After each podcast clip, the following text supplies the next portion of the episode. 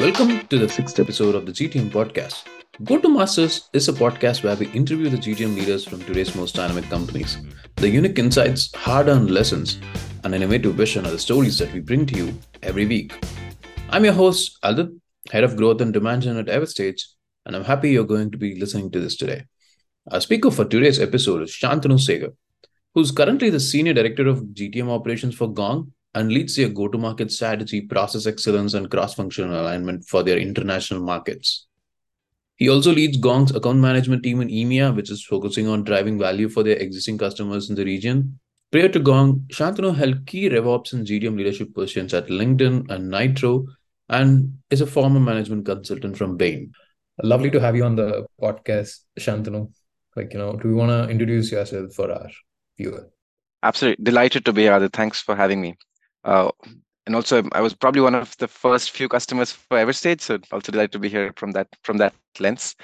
Um, so yeah, so thanks for laying it out in terms of my profile. I would say the way I would probably describe myself is I've been in the revenue operations world for the better part of a decade now, and I've really been delighted to see the evolution of the entire function as a whole of course, there's so many statistics about how it's the fastest growing function.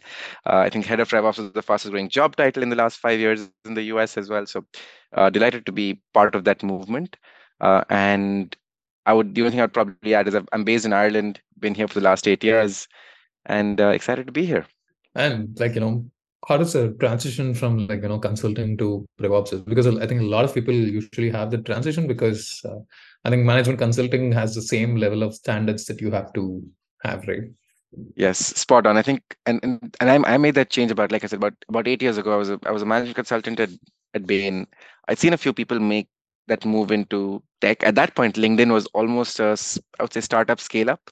Uh, at that point, and the interesting part, which to me jumped out, is if I think about the three big core characteristics of what I think drives success in RevOps, is very similar to what I've seen drive success for management consultants, and those are for me thought leadership, which is basically problem solving, ability to really go in and crack challenges for companies. Second to me is process leadership, which is everything from, and I think the way I define RevOps is it's both optimizing the process from a customer lifecycle standpoint as well as a talent lifecycle perspective. And the third for me is all about people leadership because you have to not just solve problems, but really drive change and communicate, whether it's in partnership with stakeholders, there's leading your own teams. There's a lot of overlap between the two, I, I feel. And, and you are on LinkedIn for close to five years, if I remember correctly. That is how, fair. How, how was the transition from like, you know, in, in your words, Shantanu, as a somewhat of a startup to like, you know, an enterprise giant today?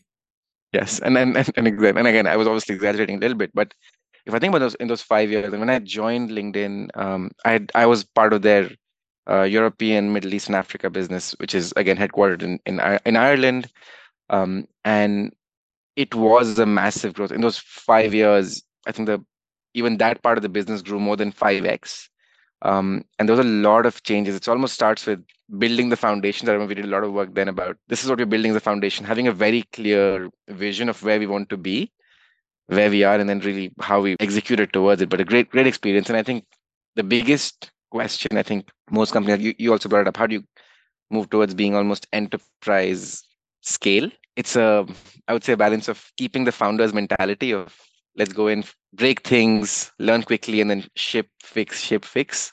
Uh, but the second piece i think is also very important literally building that vision from a longer term perspective right? How do you how do you build processes will scale not just for the size you are now but five years from now? And i had the i had the great experience of working with some really strong minds who were thinking in that mindset. People like the three things LinkedIn had was leadership, leverage, and results. And leverage the the core part of it was how do you scale. So yeah, love love that experience. You you are part of the like a major part of the EMEA market in your mm-hmm. time LinkedIn, post that in Nitro and now in Gong. Mm-hmm. So h- how do you approach the EMEA market? Because most of the companies end up getting like you know started in the US yes. and then expand here. So yes. there's always like, you know, there is a lag between like, you know, this is a new region, new experiment. And when it comes to operations, uh, you're tasked with holding everything together yes. and ensure mm-hmm. everything is aligned towards uh, the like you know the mothership. So yes. how do you approach the EMEA market, Shantanu?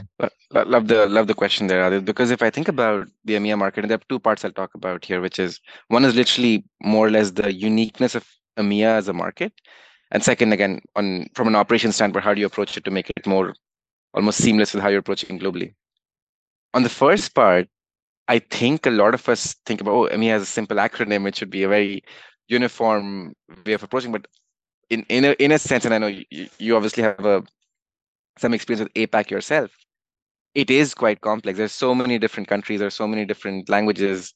There are over a over hundred countries in that big set we're talking about. And if I think about languages, the regulations, there's so many nuances and variations from country one to country B. So it's almost creating those sets of these are the three segments of EMEA. When you say EMEA, there's like there's let's say if you're an American company starting out, number one is these are similar enough to the to the US. So for instance, it would be UK and Ireland, which becomes one big market where to a large extent there are a lot of similarities. There are still nuances and differences. You you have that set up. Then you approach the the second second wave of markets, which are massive in terms of GDP. You have Germany, you have France, which are big big companies, and then a few others around that. Netherlands, from a tech perspective, is a huge adopter of of tech. So how do you approach that? And third, to me, is everything else, and you try and figure out depending on your own strengths where you fit versus not. And and as you make that transition, it's literally thinking about where do you fit from not just a value proposition perspective, but how do how does your product engage with the regulations. GDPR is obviously massive in, in, in Europe, but how do you really become compliant? So that's that's step one, almost foundational once you've set it up. Once you have that set up, and I'll go more to the execution operation side, then I think as and again I'm thinking from mindset of a US headquartered company open, operating in, in EMEA. There's, from an operation standpoint, the three ways to think about number one, setting the right landing team. You need to ideally find someone from a whether it's you want to call it a GM mindset, who is who could be leading your function here, even if it's a strong sales leader with a good operations partner, that could be a great uh, great setup as well. And I've seen that work well. That's step one. You get that in, you try and get some learnings. But the second piece is on a daily, day-to-day management, right? And to me, the part I've seen really work well is how do you get some of the unique goodness coming bottom up from here, almost because you have a very unique situation. We have so many languages, so many different uh, regulations I mentioned, and so many different types of customers essentially.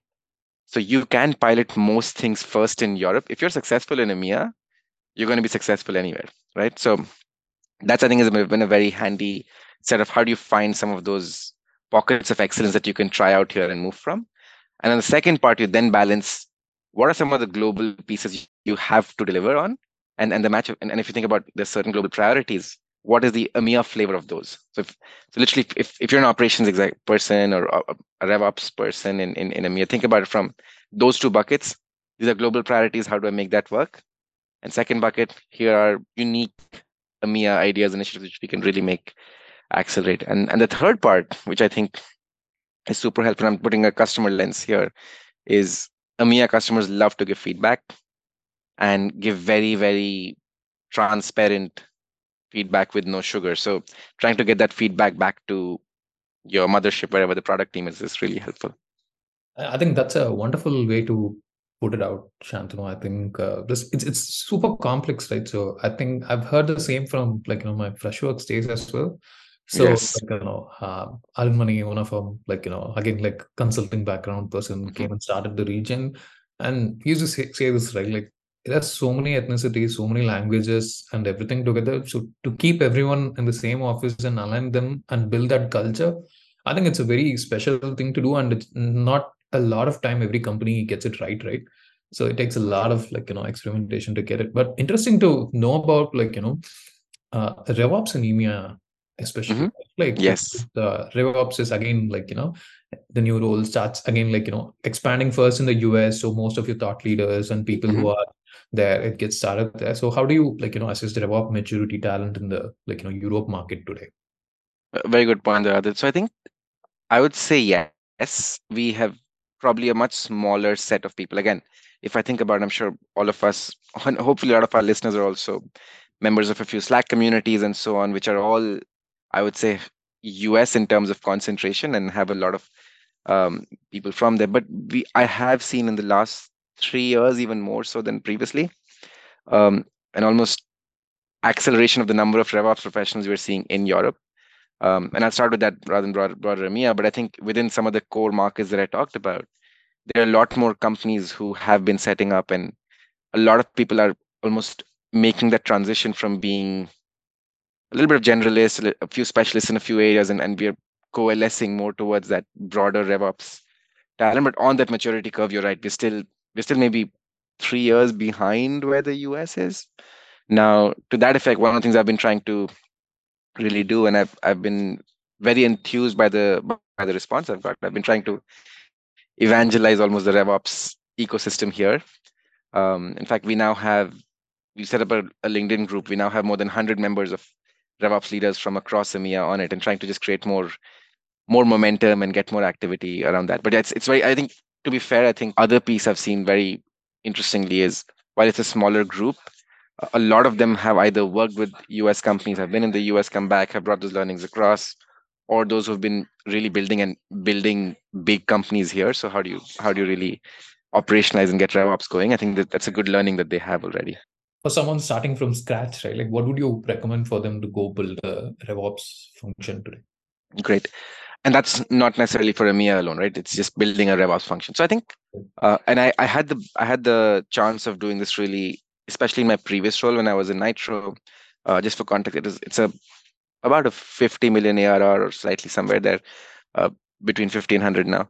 And I was setting up the RevOps function, had a team to work with, but I think the number one thing that I did, and, I, and it really came in handy, was start with start with what's the vision and i know there's so many different frameworks about vision to values vision vision mission priorities alignment strategy and so on. But i think while they sound a lot like words but literally putting that on a piece of paper and then getting that alignment with your go to market leadership is so crucial because if you're setting up a revops team and you want that revops team to really drive impact you have to be in lockstep with your if you have heads of sales heads of marketing heads of customer success whatever that looks like but also with your cfo ideally in the long run what i did what i found handy was even with the ceo what is the vision for revops from your perspective? How do we operate? Once you've got that locked in that's like that's step one. Then you go down that pretty much pyramid of, of how you go into action right? So you have the vision you have and, and again the way i defined it was almost to me revops was the other side of the coin with the go-to-market leadership, where the focus for the go-to-market leadership was to really coach and drive value. RevOps was literally foundational to all strategic and operational elements to drive towards that mission, right? So towards the company mission. And and then and then literally then dovetail that into what it means from an org standpoint. How many people can you and and again, like I said, it's, it's a balance of acting now and thinking long term for the where you could be three to five years from now and start building that org part and then from there going into almost the brass tacks of what are different roles and responsibilities. Again across that customer lifecycle across the talent lifecycle what is the role that revops plays? So it can be a very very it can sound quite daunting when you think about it from a broader sense but once once you get down to the brass tacks of this is this is an aligned vision. This is how we'll get to it and then it's almost just a lot of communicate again again it's closing the loop again communicate a lot back to the same stakeholders back to the broader team and then set up i would say a cadence and operating rhythm around that and that really helps drive a very very high functioning revops team to me. With that context shantanu so see as a leader you will have this clarity. You get to work with a lot of those cross functional leaders mm-hmm. as well to get that clarity and align right? But when you go hiring a new person to join your team you're going to have to like you know align them towards a particular function or a particular yes. area. Mm-hmm. so how, how do you evaluate them? My first part of the question was how do you evaluate when hiring for those? And second like you know how do you coach them into like you know getting all this? Because it's a complex strategy right? Like so how do you sort all of this together and make them a successful ramped revops person Great. How much time do you have, Adit? Because I can talk about this for days. and, this, and this requires a lot of time. And, and again, um, to me, this is probably the number one thing on most RevOps leaders' mindset, right? Literally hiring the right talent and then helping them develop and grow, right, as you're coaching them. So I'll start with the hiring part. And to me, it goes back to, I think, what I mentioned in the beginning about the three characteristics to me that jump out, right? It's all about thought leadership, process leadership, people leadership. And the two ways that I try and test for this, and again, different people have different ways of doing this. Um, to me, there's element of what you can get in terms of examples across each, of these pieces. So I try and really understand that from past situations the the the interviewer could, uh, interviewee could have been in, uh, past companies they work, but even just understanding what were some projects where they really were able to drive very clear results and how did they do it. So it's understanding both the what and the how in terms of how they did it, to really drive through those points of especially the thought leadership and process leadership can come can come out very clearly. Um, the second piece in terms of um, just trying to get a sense of and, and this is where my my consulting background comes in handy i think giving a very short problem to solve because again i think back of it when i think back to it a successful RevOps person will be quite happy solving problems and it doesn't matter whether that person is on the is on the strategy side on the process side on the system side on data but it's literally being being successful or being being quite comfortable with running towards problems rather than away from problems. So i would do like a short case study case interview. This is where my consulting background comes in but i don't i don't think of doing like a long drawn process where you're giving someone a case study to come back and and really because you're not you're not really getting a sense of how their mind is working and approaching a problem. So it's more to do with how you define the problem. How do you think about not just the problem definition and approach but how do you how do you tackle and then more more importantly communicate? This is where the people leadership piece comes in because for me in most most successful revops projects that i've seen in the past maybe 30 40% of the, of the work is actually building the solution and, and doing which i think is, is really tough and foundational. Once that part what i might call table stakes to being a successful revops person is done how do you then translate and drive change? How do you communicate to the right people? How do you make stakeholders move? How do you really make and i'll just give you a small example. You you implement you bought a new system um, and how do you drive adoption across the board? How do you get the everyone from top of the chain from the leadership down to the the final front facing if it's a sales uh, use tool really understand what the benefits from that are. So that entire piece comes through maybe in a case study or even a case let if i might call it in a case interview rather than a takeaway home test. So that's the two pieces i tend to do examples and cases and then on the develop and grow piece which i think is a is a much much bigger question uh, to me there are different elements of it right there's the there's the there's the broader piece on how and and by this there is no one one size fits all um, I mean, before like we sure... go, go in there, Shantanu. So one follow-up yeah. question, right? So a common thing in the interview process with RevOps is like, you know, should you consider data analysis as a main skill for the person, or is it okay to not have data? Because if they're gonna work with a lot of senior leadership or stakeholders, is it better to have someone who's more external facing who can handle those tough conversations? So h- how do you balance right? Like sometimes it's okay to not have data but sometimes there is data as a skill. But it's usually like you know uh, it's a very tough thing that most RevOps decision has to be made right? Like are they good at data? Should i prioritize for that? It's a good question. And i think the way i would probably answer that is there is a certain level of data literacy or experience which is key and maybe the i can i can make it come alive with an example right let's say and you're hiring a you're hiring a RevOps leader who's probably been managing say a team of decent sized enterprise company where you've team of 50 people working with the RevOps leader, but yes, they don't need to go in and build uh, a Tableau dashboard. They don't need to go in and be very very proficient with R and SQL and so on. However, when they're having a conversation and like and this conversation about oh wait, so we're we're thinking about doing ABC initiatives, which will give us a YZ conversion rate and so much impact. What's that number? What does it? How does it impact your plan? So just being able to think in that um, almost language very very cleanly and make those some of those calculations on the fly. Those are crucial to just be able to t- help make decisions there. So I think there's there's a certain amount of comfort with data, which which I think is, is what I would, I would say is important. And to me, that's all part of that thought leadership and problem solving part because depending on who and where you're interacting, you really need to drive that. Now, on the second side, when I'm looking at a RevOps analyst or even more like an IC on the RevOps side, I think having data literacy would be core because unless unless you have that data back experience or learning or even education, it would be very difficult for that person to make impact because then they're just coming with opinions rather than than than than, than facts. So I think that's what I would say. The line is again, yes, a certain amount for everyone, but we can go deeper depending on the role. And then some of the roles might you're looking for, you could be looking for a data scientist specifically to drive your insights function. Then it's a very different conversation. That's quite interesting how you put that. Let's go back to the earlier question right? So yes. how do you so, ramp and coach? Perfect. So ramp and, and i think and this is why it's i would say it's almost like um it is different for everyone let's say you you've got a new person come in. Uh i would almost think if, if you're familiar with the sine curve the way it goes up and down think of a sine curve and a two by two where you're talking about time and and along with time which is the x-axis along with time you have let's say capability which grows over time assuming in most cases it should. And on the y-axis you have confidence right? Which is basically your confidence in, in, in being able to stand up and, and and drive impact in most cases when you hire someone they start at the top of the sine curve. They're very confident. They've got a new job. They know they're here to solve.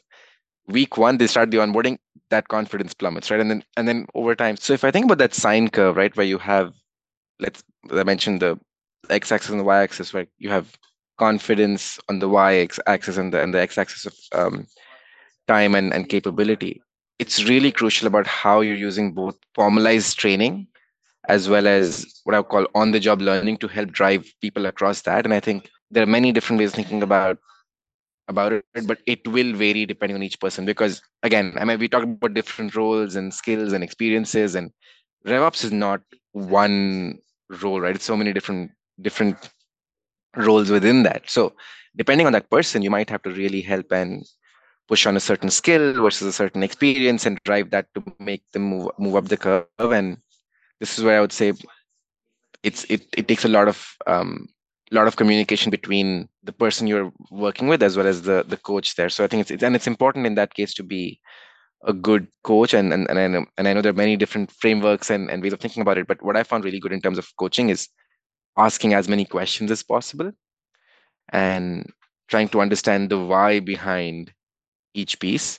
And again, depending on the potential of each each employee, sometimes all they need is maybe a nudge in the right direction, and it's really really crucial. But almost the other part I'll just say is in terms of driving driving really strong growth and and and I would say development in anyone's career. I think creating some almost formalized structure around hey every month we're going to do a career conversation try and understand what's what's really relevant for you. Second, thinking about and I've seen this simple hack work really well. Labeling some of your one-on-ones maybe once in two weeks as coaching versus one of them because there's so much work to be done again. It goes back to we can just spend hours just talking about this work needs to get done, how this project, this piece that needs to be shipped yesterday, not today, and so on. It is important to create the room and space to really get people into the headspace to share and, and grow. So I think that's that's very important let's let's talk about like you know the function itself right it's a little bit so let's say what's your playbook for setting up a tech stack right? Because the sales tech stack is the most funded and the most extensive like you know a bunch of applications everywhere right? And it's super like you know overwhelming for yes. everyone starting to see what to buy what are the painkillers what are the yes. vitamins. So what do you suggest shantanu? What's your like you know rule of thumb? Great. And by the way um, I'm fully with you on the proliferation of sales tech, and I wouldn't go one one step bigger. If you include marketing tech, um, and and you obviously know this better than me, other I think there are more than ten thousand systems across the revenue tech stack now. I would say almost a collation of systems which I, have seen on a page, and it sometimes gives me PTSD to look at that. Um, but really, the the the answer there is starting with the why again, right? What is your tech stack in service for? So you almost start with as I mentioned before, to me, the and you probably hear get bored of hearing me say these two phrases again and again, but the customer lifecycle and the talent lifecycle. And what I mean by that is literally think about your overall customer lifecycle, right? What's what's the process? And almost start one level from okay, if you if you draw that out on a on a on a whiteboard and a piece of paper for your organization, from the time you start with outreach to a customer, whether it's from it's whether it's marketing driven, sales driven, whatever, channel driven, even and and in the end if you have a if you have a happy customer that entire funnel and flow and, and life cycle what are the different processes are aligned to that and then to enable those processes what are systems that you might need and to me that once you have mapped that out in one page the second piece and, and you're like what do, I, what do i mean by the talent lifecycle it's a very very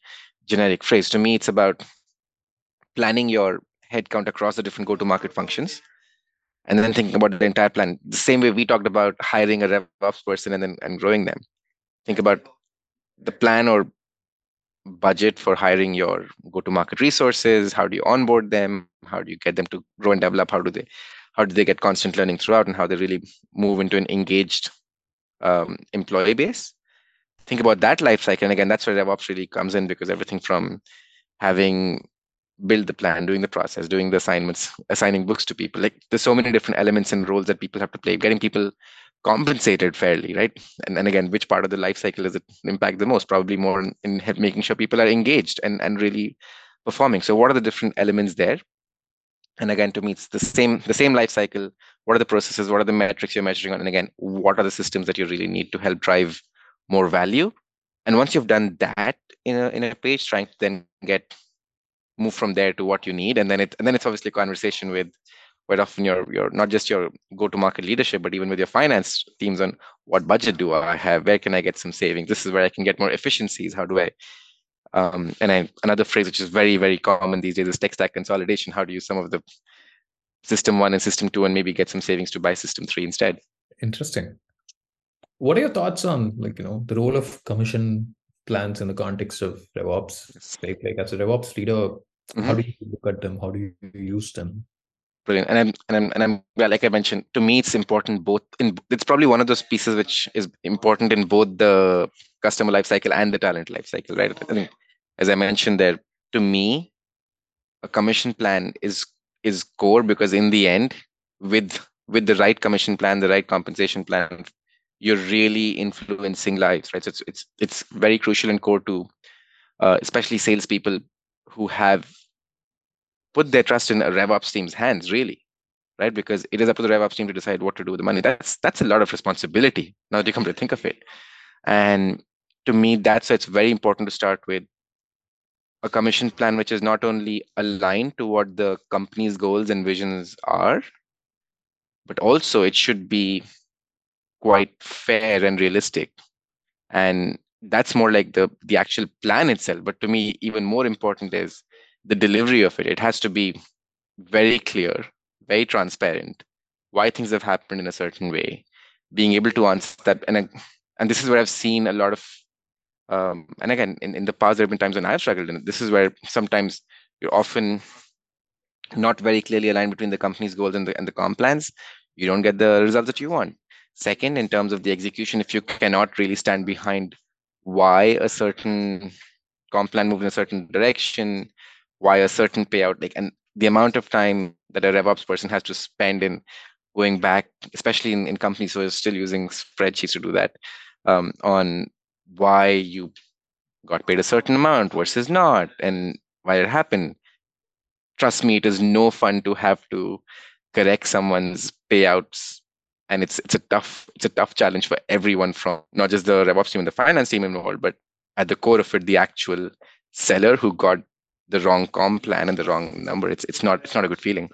So it's very crucial to build that credibility and even go back to what I started with to build credibility for a RevOps team. This is probably one of the core things to get right and to get right every single time like uh, it's it's been really refreshing to speak with someone with so much clarity in terms of what RevOps means for them. I think uh, I, I got a little infectious and remembered my RevOps days after Nice. So you want to come back to RevOps, Adit? I, I, wish, I wish, but not anytime soon. We have a few closing questions for the podcast, Shantanu. So I'm sure. just going to ask you three questions. Yes. Uh, are there any specific resources or books you would recommend for someone to scale their career in operations? So I think, I, and by the way, I think there's an actual opportunity here for someone who's got the experience and the time. I'm I'm hoping to get the second part at some point to actually write something. Uh, there are a lot of good, there are a lot of great combination of different resources in different places, but there's I haven't seen one end all and be all compilation yet. If if someone does do do send it to me. But the part which I found very helpful, especially if I think about as someone looking to learn more and scale their career, I mentioned a few Slack communities uh, earlier. One in particular I found very helpful is uh, RevOps Co-op. It's actually been founded by a good friend of mine, Matt Volm, and um, yeah, it's a great place to just get a chance to talk to thousands of um, other RevOps practitioners. I, I, believe you guys are involved with that as well, right? So it's a great one. Yeah. Any any words of wisdom for listeners on like you know who wanna get good at operations? What should they do? Yeah, I think I would go back to the starting point. For a successful person in RevOps, you have to solve the biggest go-to-market problem for your company, and that's why I think I know we talked about many different things, but at the heart of it, at the core of it, the key barometer by which you'd measure someone being successful in RevOps is did they make an impact on the final bottom line for the company? And from a go-to-market perspective, there's and every company it could be it could be churn for a certain company, it could be building enough pipeline for a certain company, think about win rates. But how do you really define what is that number one problem? And what are you doing to really help go and solve that problem and make sure you really go in and we talk about different skill sets. How do you bring all of that to the table? But if you can solve the biggest go-to-market problem for your company, or trying to solve it, you're heading in the right direction. That's a good, good, good advice. Just focusing on the biggest problem, right? I think even if you solve fifty percent, you would have still moved the needle. Absolutely, exactly. It's it's and it's a big rock. People talk about moving big rock, big rocks to really drive impact. I think that's where you drive impact. Awesome. And final question, Shantanu, where can an audience connect with you? and also like you know more about your work uh, like you know even you know, yes. I, I heard you consulting as well so great so i think the the part where i've been probably the best place to do to connect with me and it's also because i'm an ex linkedin uh, employee as you mentioned Adit. so i think linkedin is the is the is the best place for it i'm quite active there um, and yeah I'd, I'd be very welcome to hear any thoughts comments and i'm i've also in fact as i mentioned as you mentioned i've also created this linkedin community uh, especially for those in EMEA. So I'd be happy to um, welcome them into the fold. That brings us to the end of today's podcast. I learned so much from Shantanu, and I hope you did too. I'm your host, Adit, signing off on today's episode. See you in our next one.